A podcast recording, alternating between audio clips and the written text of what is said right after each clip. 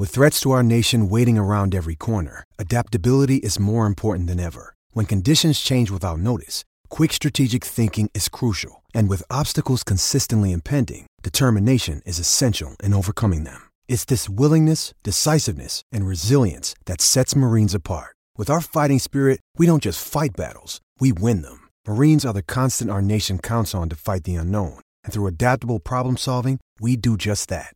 Learn more at marines.com. Hi, everyone. This is the Jade Marissa podcast, and this is a special update show. So, some quick updates uh, tell you about basically one championship just happened last weekend. I'm going to talk about that and some updates regarding the podcast and my life. So, let's start off with one championship. I'll just break down a few of the fights that were more memorable to me. Um, before I start, before I talk about the fights, I'm going to talk about the logistics of the fight. So, one championship moved from Saturday evenings in Bangkok to Friday evenings in Bangkok. First of all, traffic on a Friday night in Bangkok is disgusting. Like it takes you about two and a half hours to reach the stadium, and it's just really big of a hassle. But on one championship's defense, they moved to Friday nights because there's no competition regarding fights and sports broadcasting that night. So, for example, Saturdays we have Thai Fight and Max Muay Thai, the champion. Sundays we have Channel 7, MX, and Super Muay Thai. There's a lot more, but these are the, main Muay Thai fights that are broadcasted these days uh, on the weekend and not only for fight sports, but things like pre- the Premier League and tennis. You know, it's usually on the weekend, so that's why one championship decided to move their fights to Friday. Um, so like I said, we, it took me about two and a half hours to get to the stadium, or some, or about two, yeah, two hours. Once you get to the stadium, there's a bit of commotion regarding the tickets. So you you get a ticket that's either like the regular ticket, the category one or category two, and then there's VIP. This is what you receive prior to the event. Once you reach the stadium, you have to exchange this for an actual ticket. So there was it was different than previously. They when I went to the place to get my ticket, the, the girl said it's at random and she gave me a regular ticket. Regular ticket is extremely far away and I would not go to one championship if I had if I had known that I'd have this ticket. So after that, I had to call my friend who helped me, and then I went to the VIP. I had to queue up again at the VIP section. Then the VIP ticket is only one name per ticket. So I was with my brother at the time. Only my name was on the list, so they only wanted to give me one ticket. How ridiculous is that? Again, had to call my friend and try and figure out how to get more tickets. Finally, they allowed that. I also had to look after Jo Nattawut's sponsor. So she was on her way, who had traveled all the way from America just to see the fights. So just for that, the logistics was terrible. They need to look after the people going to the stadiums a little bit better. Things should be a bit more organized. Um, I don't think I'll be going again to one championship in Bangkok because it's much more comfortable to watch it on TV. All right. So I go in, I get into the stadium and at that time we're already up to the fifth fight after an hour of commotion outside just through the ticket situation. Uh, the fifth fight, I think the stadium was quite empty at that time, but then later on towards the, the middle of the night, it filled up and I think it did get actually full. But then again, like I say, it's Friday night and everyone's going to be late because Friday night traffic in Bangkok, when it's raining as well, is just immense. All right. So, like I said, Joe's sponsor was coming to meet and watch the fight. She left her hotel at 5.30 and arrived at the fight at 9 p.m. So she just made it in time for Joe's fight, who was the la- the second to the last. She was also a sponsor of Lerdsila, and she missed that. She missed that fight. Anyway, let's talk about some of the most memorable fights of the night.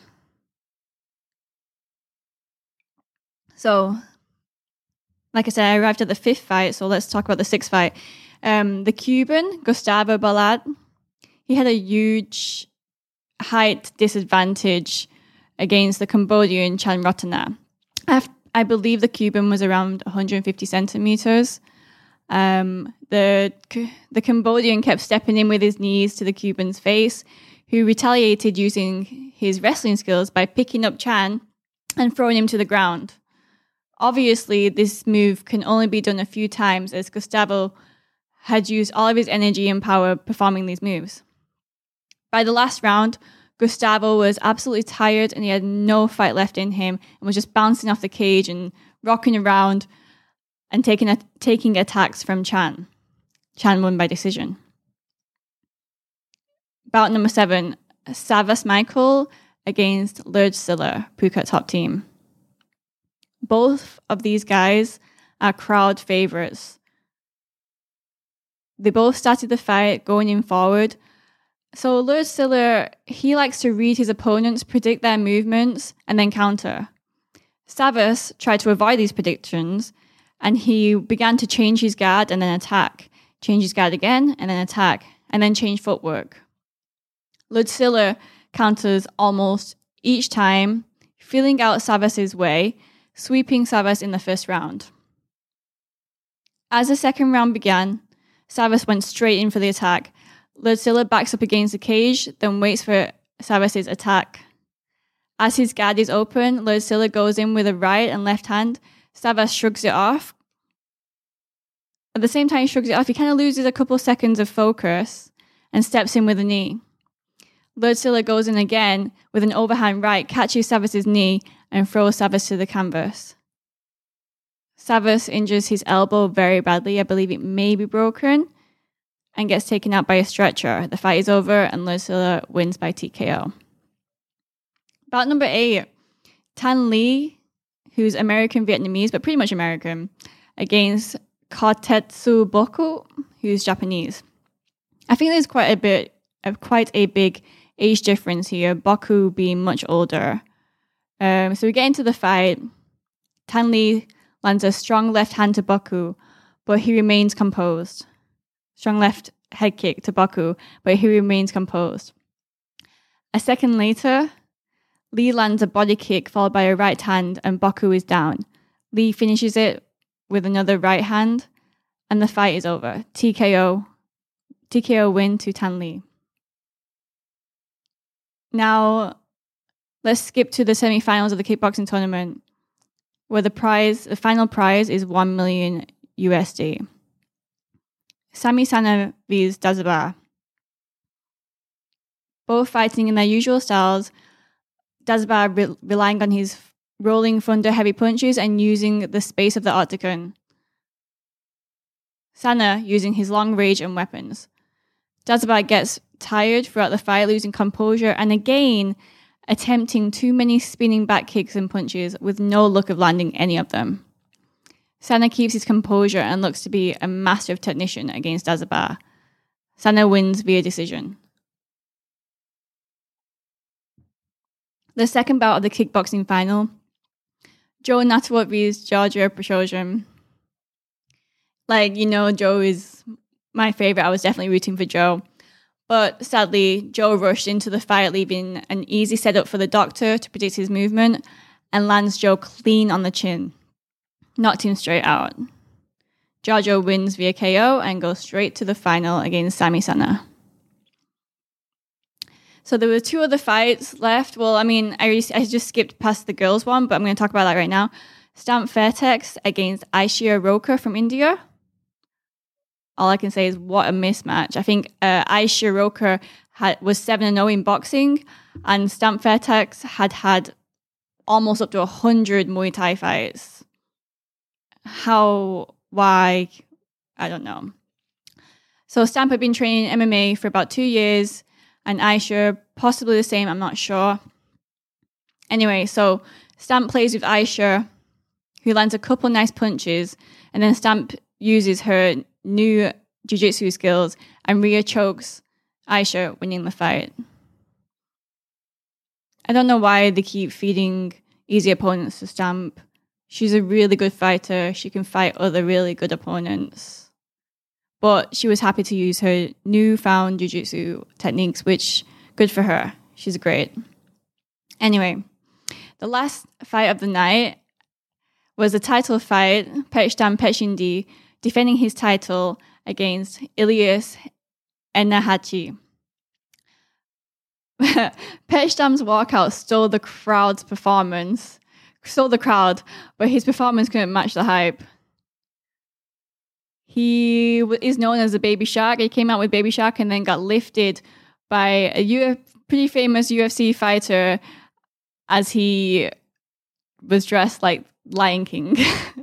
it was pretty cool, but I think he wasted a lot of his energy on the walkout as he was dancing as well, and then kind of had to focus on that and then go into the fight.